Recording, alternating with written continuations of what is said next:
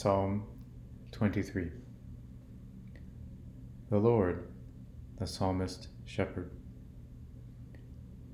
The Lord is my shepherd, I shall not want. He makes me lie down in green pastures, He leads me beside quiet waters. He restores my soul.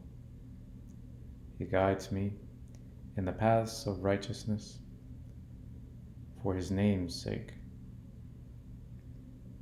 Even though I walk through the valley of the shadow of death, I fear no evil, for you are with me.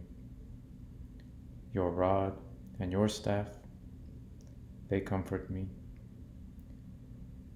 You prepare a table before me in the presence of my enemies. You have anointed my head with oil. My cup overflows. Surely, goodness and loving kindness will follow me all the days of my life, and I will dwell in the house of the Lord forever.